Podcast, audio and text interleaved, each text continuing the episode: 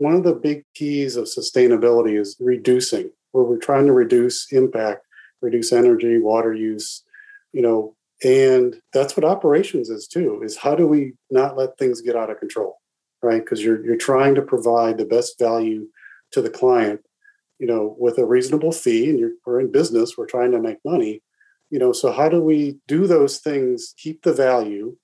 The other thing that's an overlap, really both of these are about people. On the operations side, it's really about our staff and serving our client. And on the sustainability side, to me, it's about, we want to have a place for our children and their children and their children that, they can enjoy being. And that's not just on the environmental side, but the places that we live and work.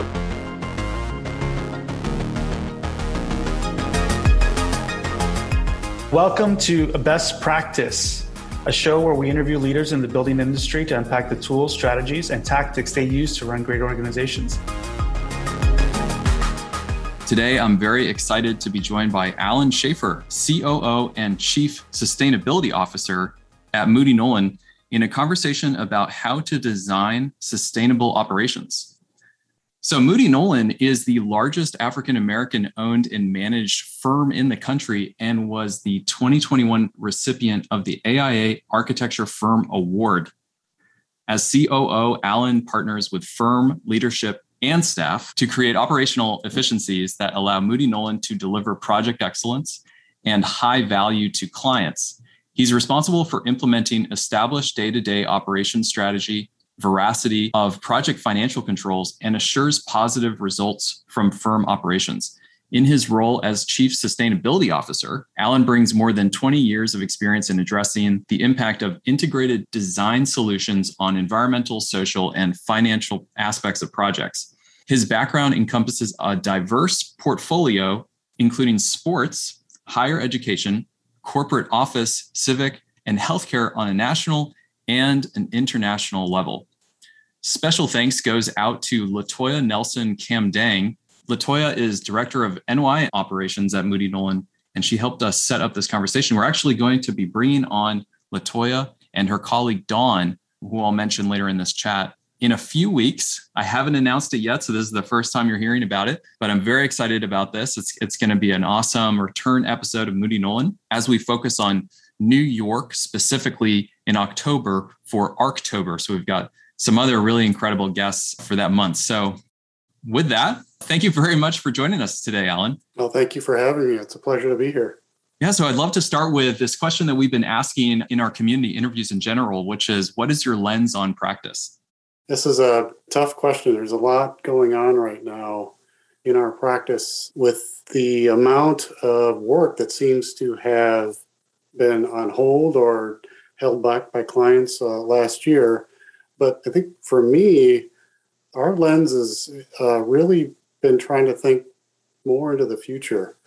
We think our industry is really ready to really take on a challenge of doing things differently than the way we've been doing things for the past 100 years. I mean, construction has been essentially done the same way for quite a while. And we've got to shift. I mean, our clients are demanding that our delivery methods change. And this, I'm talking in general, and from the financing to the design to the construction, the turnaround time that it's taking, that has always taken us to do that, I think is really being challenged. And I think our industry, including the construction industry's issue, is we really have never done a lot of research and development and how do we do this differently. There's always been, people have been trying to do things a little bit differently.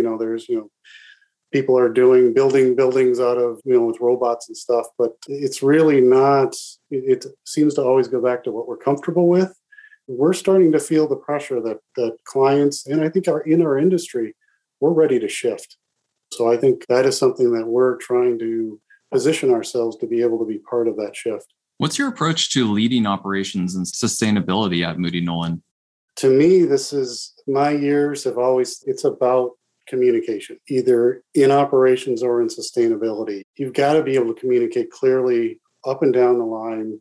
And that clear communication is about people really understanding using the same word. We're having these conversations about use a word that everybody in our industry uses: market, office, studio. We use those words, but then have we defined for us what that means so that when we talk about a market, you know, somebody may think that that means a physical office place and not the geographical business development area. So those communication protocols, scheduling, consistent touch-based calls, I think is something that I've gotten more used to. They seem like they take time, but when you've got them scheduled and they're short, and actually you create, you know, even if it's quick, short agendas. You know, I talk with our CEO, just he and I, every other week.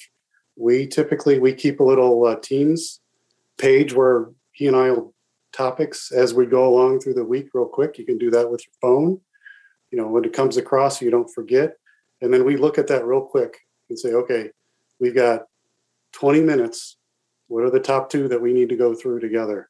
So, you know, our executive team, we get together every morning for 20 to 30 minutes, again, to talk about key issues that we need to address right now. We started at the beginning of COVID. And I mean, it started out from the, I'm sure most people on here had to deal with the same thing. You know, we went from 210 people in 11 offices, 200 people at home in 3 days. So, you know, how do you do that? We had lots of issues of what do we do with this? So the leadership to me is about communication at all levels. What's your typical work week, month, and quarter in your role? I like hearing about some of these call cadences, but I'd love to hear a little bit more about that work week, that month scale, and then that quarter scale. Well, there's nothing typical. The other thing about my role as Chief Operating Officer, it's new. I've been in this role for about 1.5 years. Moody Nolan never had a specific Chief Operating Officer. We had various individuals taking on those tasks. But as we've grown to this scale, our chairman and CEO determined we needed somebody specific to that role. So, you know, I'm an architect by training, led projects, all of those things that, and helped lead a studio of, you know, 18, 20 people. But now it's to scale that up. So that's, and of course, our CEO and I had a plan going into January of last year, and we got through, you know, a 1.5 months, and then it blew up. My typical day is really, like I said, I've got standing meetings that I've set up with our Chief Financial Officer, our HR group, our technology group, talking about staffing. And, you know, I get, so trying to be consistent about those and saying, you know, we're using those to talk through and make decisions on topics. So those are, they're not every day. They're typically either once a week or once every other week. So I sort of have those standing meetings that I have, and then I get filled in. Can you be on this call? And I've got these answers. So it's organizing the emails to either set up meetings that we have to talk through, answering those. And then I get phone calls. Now I'm still working at home. I go into the office maybe once a week now for the past month or so.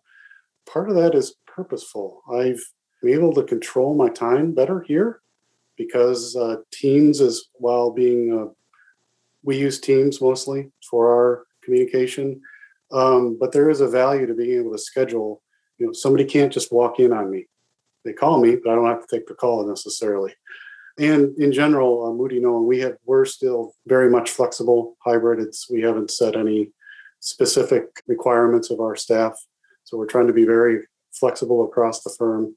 So my daily changes, you know, depending on what needs to be done. I have, you know, to get things done is usually before or after hours, you know, so trying to start 7:30, getting things done before those meetings start. And then, you know, after 5 to get the things I need to get done. Quarterly, monthly, we talk, we're setting up more stringent structure about reviewing performance. And I'll talk a little bit more about this in a little bit, but trying to be consistent about the data that we're looking at, evaluating that, and then talking to folks about what that means. So that's where I want to be monthly. If it's billings, collections, staffing, you know, dealing with the issues all related to those to help our studios engage in those conversations. How do we move forward with that? And then quarterly, we've always had quarterly meetings. Senior leadership has gotten together every quarter for as long as I've been at Moody Nolan, which has been 11 years. And I understand these go, Moody Nolan's 38 years old, so they've been going on for at least 30 years, from what I understand. And in those meetings, we focus, they've gone on as we've grown, they've really changed in focus. We do a big summary. Chairman gets on, talks about state of the firm. He sees things, how the leadership is seeing things move, informing folks of, here's where we are financially, here's where we are project-wise, staffing-wise, those sorts of things.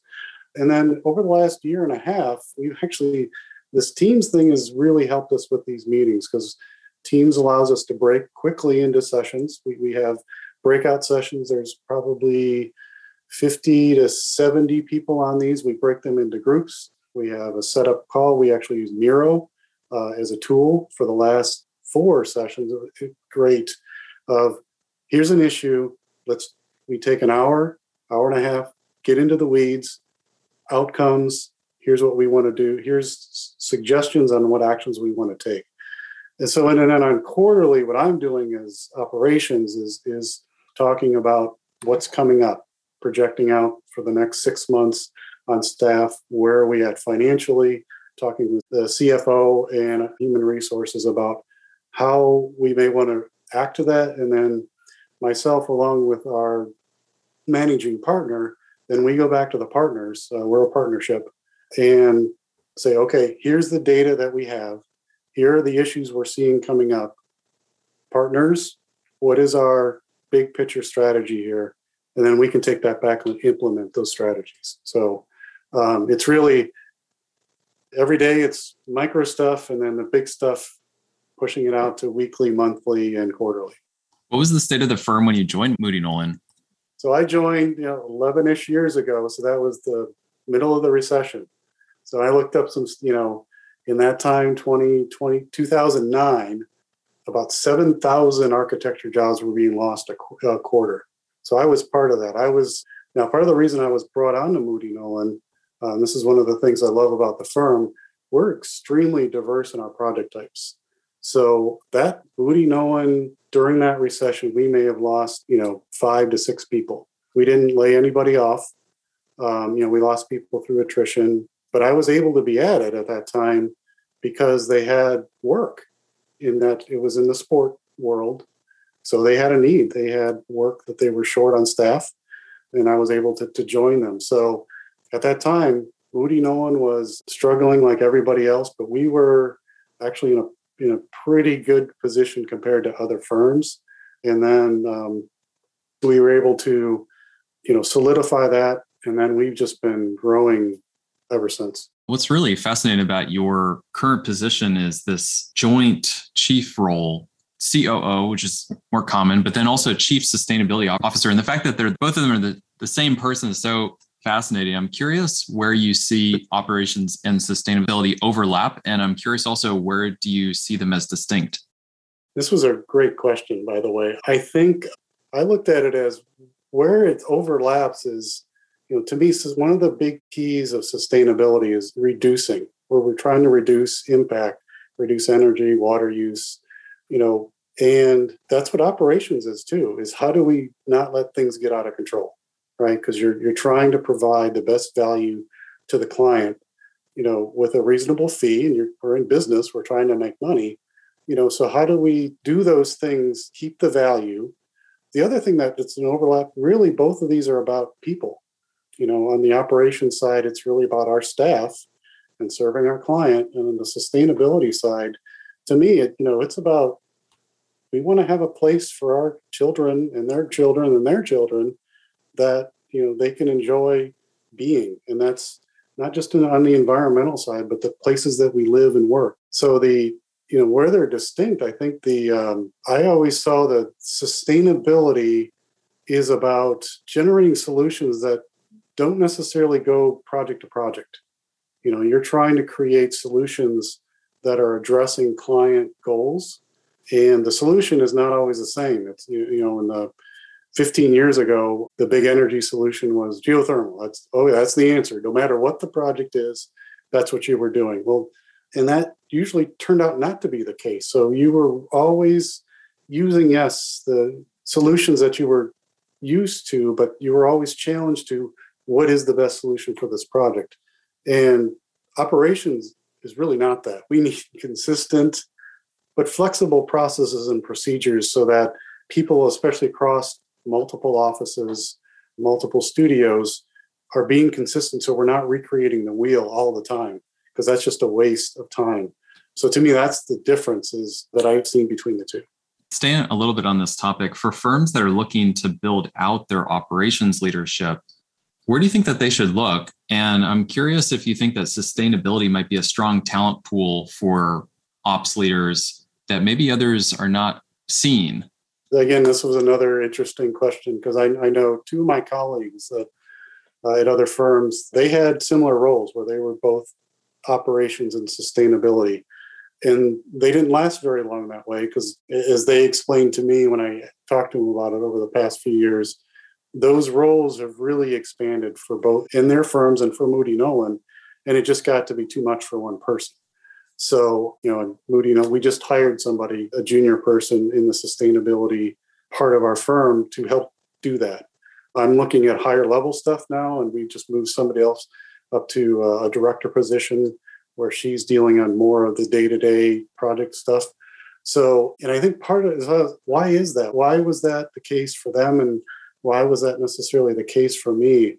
And I think, to me, the connection, it's a diversity in thought. And so to me, sustainability has always been about thinking about being able to think about things in large scale, and then making connections that others may not be seeing, and how to integrate a design solution that may be different than what you always do.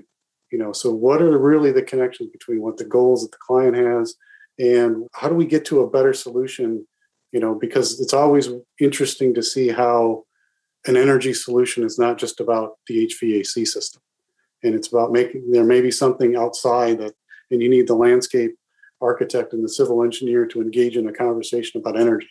Those kind of connections, to me, are what I've seen in sustainable design leaders.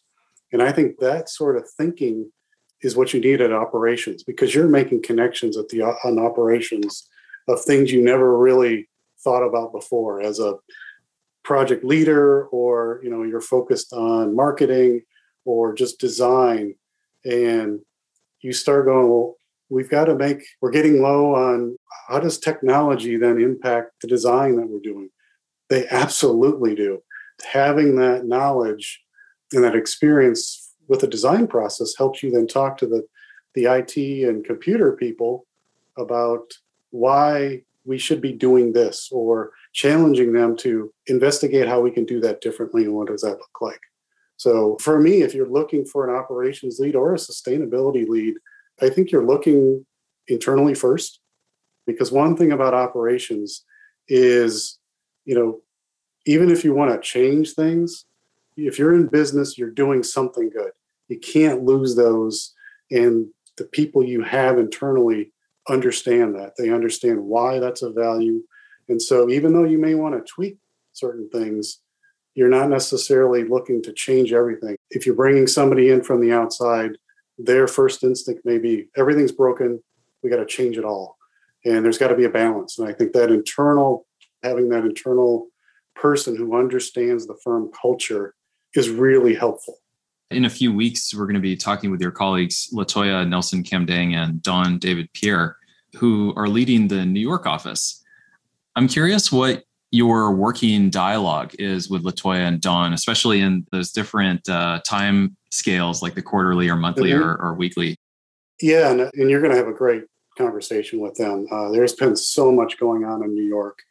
Our New York office is fairly new. It's 5-ish years old. And LaToya's been with us for almost 2 years now as the leader there. And that office has grown from 2-3 people a little over a year ago to we're 20 now there. So incredible growth. So what does that mean? How do you deal with that kind of growth? So that's what we talk about. We've been in a WeWork space or WeWork type. I don't think it's exactly WeWork, but we had a collaborative space that we were in up until COVID hit. And COVID, everybody went home, and we she's hired, we've hired that many people. I think they've all been together once just because of New York but we're going to be moving into a new office in October. Well, hopefully things are in a position where we can get some of those folks actually into the space. So looking for that space, what kind of space do we want? How big should it be? Thinking about the future. What kind of people do we want in those space? What kind of projects are we pursuing? So all of those things that we've been talking at varying levels. So big strategic, monthly and quarterly when we talk with the bigger firm, but then even on a daily basis, hey, we've got a need for this. How are we going to deal with that? Hey, those computers that we're supposed to get here didn't get here. Now what? So we talk about those issues. Recently, it's been really when needed, and which has been fairly often. So we do have, I try to touch base with our operations leads in each of our offices at least quarterly, but it usually ends up being more than that because we have issues that we need to deal with. What's an interesting success as a result of that growth from 2 to 20, or maybe just another development underway, like as you're trying to plan for, as the New York office is trying to plan for that move, potentially hybrid or to some degree, as COVID withstanding, that we should make sure to discuss with LaToya and Dawn? I think the type of work that Moody Nolan is interested in doing, which is, urban kind of focused with community-based, I think those, they've been coming to us. I mean, LaToya's got and Dawn both have wide networks in New York, but there's, it's a monster city with lots of work going on. But we've had people coming to us with the understanding of the type of work that we're trying to do, which is what they're trying to do. I mean, we have a philosophy that's called responsive architecture. It means that we're trying to respond to the needs of the client and what their goals are and how can we serve that. In New York, it's how do we serve the community? So they've got some great experiences with some pro bono work that was done actually during last year that was pretty incredible about how do you create public spaces that are safe for doing work and study. And that was a big collaborative effort between multiple design firms and others. So I think those are the things that we've seen a really exciting success so far in our ability to engage the New York market in the kind of work that we've always been interested in doing. That's really interesting. When LaToya was connecting us, she mentioned how you're leading current macro strategy at Moody Nolan. I'd love if you could talk a little bit about what that is, what it means, and what kind of questions you've been working through at the macro strategy level. I think the two big things that we're working on at a macro level is structured growth. So, we are now over 260 people. We started the year at 220. And we've been growing every year for the last 5 years pretty steadily. And we're looking to continue to grow, but we want it to be structured. We don't want to grow just to grow. We want to move into markets that I just talked about that have the capacity to do the type of work that we really would like to do that is about community and providing solutions to clients that are really meaningful and valuable to them. And so, sometimes try to be structured about your growth, about where you want to grow. But most of our growth has come out of a project. So, we were in New York because of our collaborative effort that we had on the Javits Center with TVS Design. And we're in Boston right now because of we were engaged in a project there with Elkus and Freddie on a hotel. So, we weren't necessarily planning on being in Boston. It was one of our goal cities, but that phone call made that difference. Now, in growing through the project typologies that we're really interested, and our other strategy along with that structure is diversity. And what we mean by diversity is not just diversity of gender or in race. It's a diversity of project typology. It's a diversity of thought.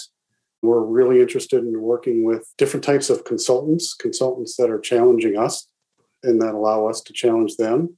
We want a diversity in client typologies. Again, I talked about we don't have that diversity of client and market allows us to grow and to be a little bit more steady.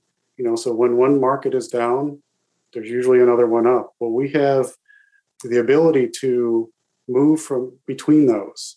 So that diversity in people. And again, when we talk about diversity in people, it's their, you know, their background, their education type. You know, our director of HR is actually a lawyer, right? So she brings a very different perspective on issues than maybe an HR director that was purely educated in that. So that's what we mean by diversity. It is all of that. And we believe that that diversity provides us with the ability to give clients a very different perspective and a solution that really meets what they're trying to get to.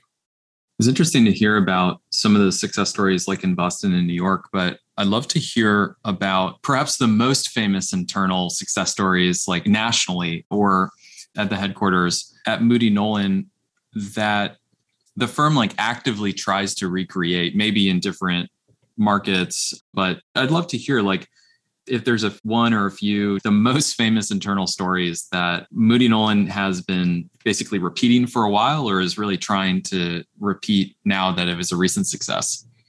Kurt Moody is the founder and he's now the current chairman of the firm, and he likes to talk about firsts. So you introduced us with, you know, the largest African-American owned firm in the country. So there are a lot of firsts that came along with him. Part of the reason Kurt started this firm is because he saw an opportunity to be the first. You know, he started in 1982. So in that time frame in Columbus, Ohio, there were very few African-American owned architect and engineering firms.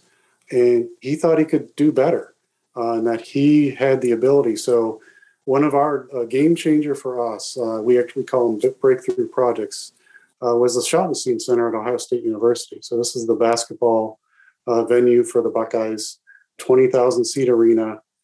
This was 2000-ish kind of time frame.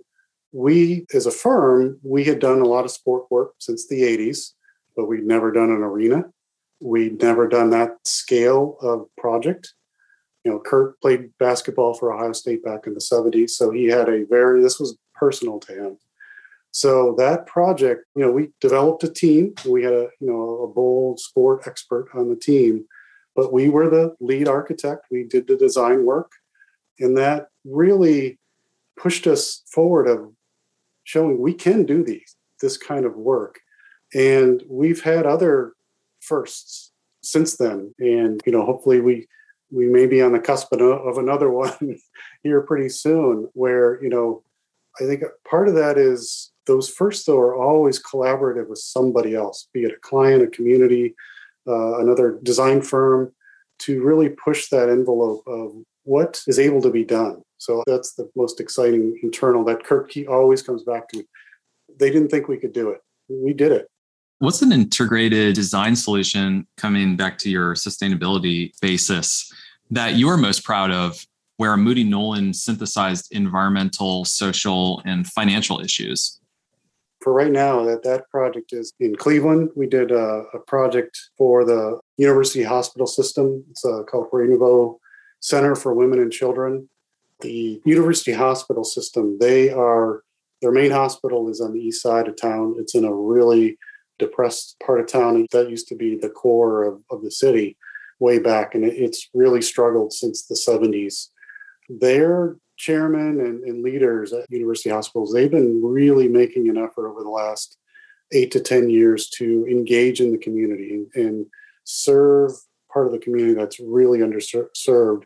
And in this case, you know, children and women in that part of town. So they engaged us for doing this project. It's about a 40,000 square foot building that has a diversity of programs in it. It's mostly clinics that serve that community. So part of our solution that was, you know, really driven by the health system, it wasn't just let's plop a building over here. The site was very purposeful. It was located not on their main campus. It's close, but it is out in the community. It was put on a site that has been a blighted site that's been that way for 25 years. Something, it was along those lines, but it's a major intersection. So there's the main bus system. There's a runs right down that street. It allows a lot of these people do not have access to a car, so they would get there by bus. We had multiple community meetings where we engaged the community with the university about what. So it wasn't just about from a design solution standpoint. It was mostly about program, and the university system was really interested in what kind of women-based program and clinics would really help them, and how do you set them up? So it's not just about we have a space for who are expecting. So, but what other support programs? So it's not just about the medical side. It's mental health. It's job security. It's educational programs. So those, we work with them to help develop the program in detail, and then created a solution that engaged the neighborhood. So the building is inviting. And then they were interested about how that building, along with the program, is giving back to the community. So there's park amenities that are part of the project that the community can use. We use those park amenities to help with stormwater from a sustainability standpoint. The project achieved LEED Platinum, so it has a small energy footprint. The materials are healthy inside to, again, to support health. And there's educational elements to it. Part of that back to the community is how does a facility, a building, a physical thing help support health, energy? So there's education on using photovoltaics to provide energy back, and describing the materials that are for health, and the landscape itself. These plants are native to Cleveland. We don't need to water them. This time of year. When it's, of course, it's a wet year, but, when there's not as much rain, usually it's dry in Cleveland beginning this time, so you want plants that can survive this and then be ready again next year. So all of those things were part of an educational program that was put together. What are some of the most critical operational processes at Moody Nolan? I think to me, the biggest ones are, it's kind of what I just sort of talked about, is delivering design solutions for our clients. It's what we do. So how do the operations support the technology we provide to getting appropriate staff?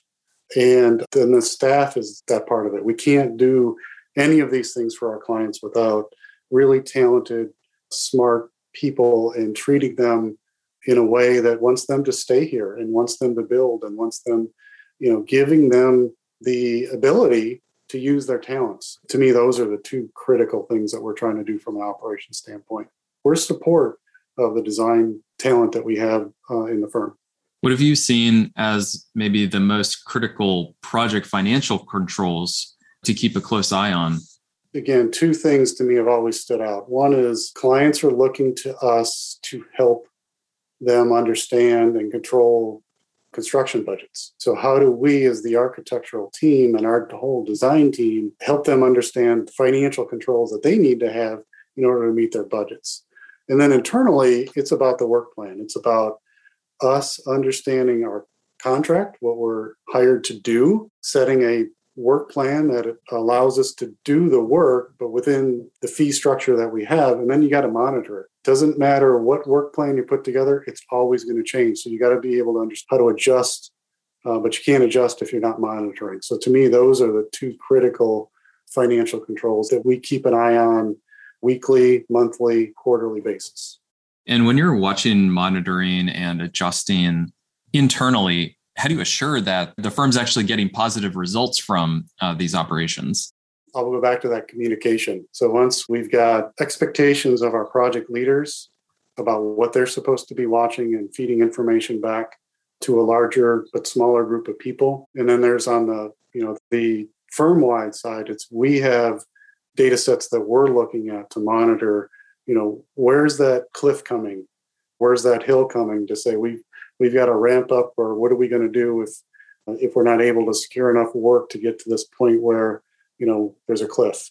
So it's that assurance has to come through watching these data sets and getting the data in to the systems that we use to begin with, so we can project those things out and then communicate with each other of this is what we're seeing. Are you seeing the same thing? Yes, no, why? And then asking the question to the leaders about what are we going to do about it? You mentioned earlier structured growth. How do you design sustainable operations? You have a strategic plan. From a sustainable operation standpoint, what do you want to achieve? Because those operations go from, is it project-based stuff? Is it things that you want to do as a firm itself? You know, do you have a recycling program internally? Because those are really two different things. The things you do for your clients on projects and what you do as a firm and how you define that sustainable operations are really two different things. And so there's some great programs out there. Just is a great program that you can use as a guide. There's also this is not publicly available yet, but AIA is planning on making it available.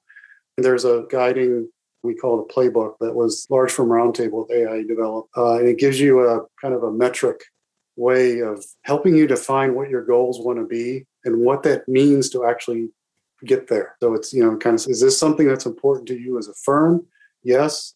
Okay. And these are, you know, if you're just doing it, here's what you're doing. If you want to be on the high side of high level of achievement, these are the things that you would need to be doing. And that allows you to decide, okay, how do we get, because it's not going to be the same path for every firm. So we have a question here in the chat from Marjan Pearson. Since Moody Nolan is developing integrated and responsive solutions, so how have you extended the collaborative networks, like not only traditional design disciplines, but also maybe economic, behavioral, and social partners in your process? And earlier you mentioned like challenging, how to engage with consultants that challenge Moody Nolan. I'd love if you could talk a little bit more about that. Yeah, I think we're architects. We do have some specialists on staff, but for the most part, we're looking for, we need help. I guess an example of that would be the classic on the energy side. If you've got an engineer who does net zero energy buildings and has multiple of them in their portfolio, my expectation is they're coming in and challenging at the beginning, this is what a net zero energy design process kind of looked like, at least on the energy side. So we need to be talking about these things in schematic design. We need to be making these proposals to the client and having a basic understanding of return on investment, what that might look like. So those are, I think, if you've got consultants who are, well, you let me know when you want me to put a system in my building. That's not the kind of consultant that we're looking for. And I think that applies to our landscape architecture. We have interior design in-house, but any of the consultants that are wanting to come in and provide that kind of design challenge, I think, is really what we're looking for. And I think the other side is there's more of an interest of clients in engaging community, in climate justice, equity. So what does that look like? We're working on a project right now in Columbus for a charter school who serves economically challenged part of the community. And part of that solution is that the contractor is developing a program, again, as we all are struggling with the talent in construction and design fields, of getting to these students early. So this is a K-12, and developing a program to engage the students in the school through the construction process. So getting them to have a feel for what it'd be like by not just learning about it in the classroom, but getting them on site. So that is a very, hands-on, community-based solution that we're trying to figure out ways to do in order to really be responsive to the community, but also to our industry in general, because we've got to get talent into this. Back to my first comment about we got to change. So to me, it's not, me making those sorts of changes, because it's got to be getting that kind of idea from the younger generation, because they're the ones who are really going to push. This is a great follow-up question to the point you just made. Moody Nolan's growth has been organic, but what would you describe as Moody Nolan's BHAG, or as the term is here, or our big, hairy, audacious goal? Well, I think our current CEO is Jonathan Moody, so it's Kurt's son. That goal is we want to be a 100-year-old firm. We want to be here 100 years, and Jonathan, Kurt want a Moody to still be part of that ownership. So I think that's, so how do you, and Jonathan has done the research, how many architectural firms are 100 years old and what do they look like? And that was an interest. He gave a little summary of that a little while ago. It was pretty interesting. There aren't that many out there, and that still are owned in some form by the family, or it's not always just about family, but that close connectivity from the original owners. That's a tough one to do that, to have that, which is exciting for me because, I want to be part of that, helping that happen, because I believe that, Moody Nolan were able to provide a vast diversity of services in so many different ways that I think we can do that and it'll evolve. We won't look like we are now, but I think that's the big vision that we have. Well, with only 5 minutes left now, I'd love if we could do a quick round of lightning questions that relate to, we've been asking everybody in our 1,000 interviews series. So You answered the first one, but I'll move forward with, what do you geek out on? What questions are top of mind for you right now? Dealing with our growth. How do we grow that structured growth? We had 9 new people start this week, and we have more coming. How does your work inform your philosophy and vice versa? My core philosophy actually comes from the Lorax. Unless someone like you cares a whole awful lot, nothing is going to get better. It's not. So for me, it goes both ways of, I care about this stuff. So the only way it's going to get better is if I do something, looking for those people who really care to help make change. To me, that's what I'm about. How'd you get your professional start? My dad was an electrician, self-employed. So he had his own company. So I've been on construction sites for a long time. But I wasn't really interested in doing one piece. I was interested in the whole thing. So that really got me going. What's a lesson that you didn't learn in school? Great design results are very, very, very hard. It's not just you're not your own client and you don't build it like in school. So it's really hard to do great stuff. What do you like the least about practice and the building industry? Mm-hmm. Unrealistic expectations, either from the client, from consultants, even on ourselves. What's your advice to your younger self? Take bigger, calculated risks, because in failure, you learn so much. And what's a mistake you can't forget, and what did you learn?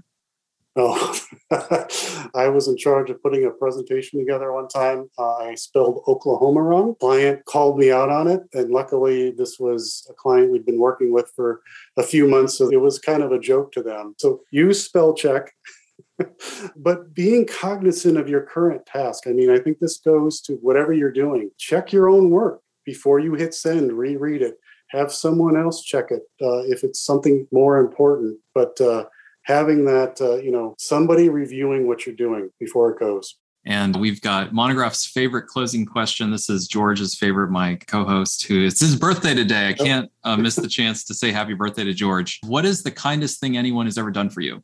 There's so many of those. I'll say from a professional standpoint, we've got a person who runs at our front desk, and she's kind of our studio mom.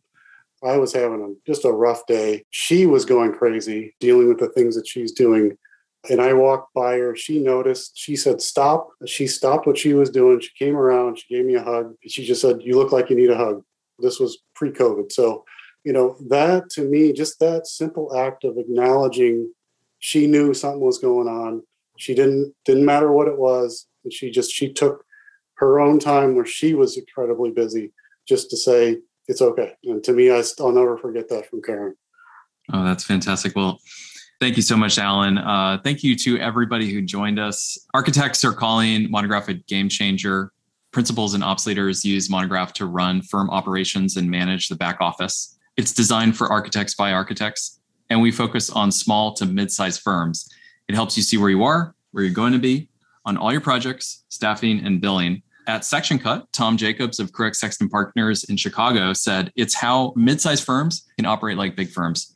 So you can start a free trial today at monograph.com or book a one-on-one demo with our team. And with that, thank you so much, Alan. This was such a pleasure. I can't wait to talk with LaToya and Dawn next month to continue the conversation about Moody Nolan, an incredible firm that was recently given the recognition it has earned by the founders and by the continued work of you and all of your colleagues. So thank you so much, Alan, for joining us today. And thank you so much to all the participants who joined. Marjan, thank you for your questions. So huge pleasure. Thank you so much, Alan. Thank you for asking, Chris. This was fun. Yes, absolutely. Have a great rest of your day and hope to see you at the LaToya and Dawn interview. Look forward to it. All right. Bye now.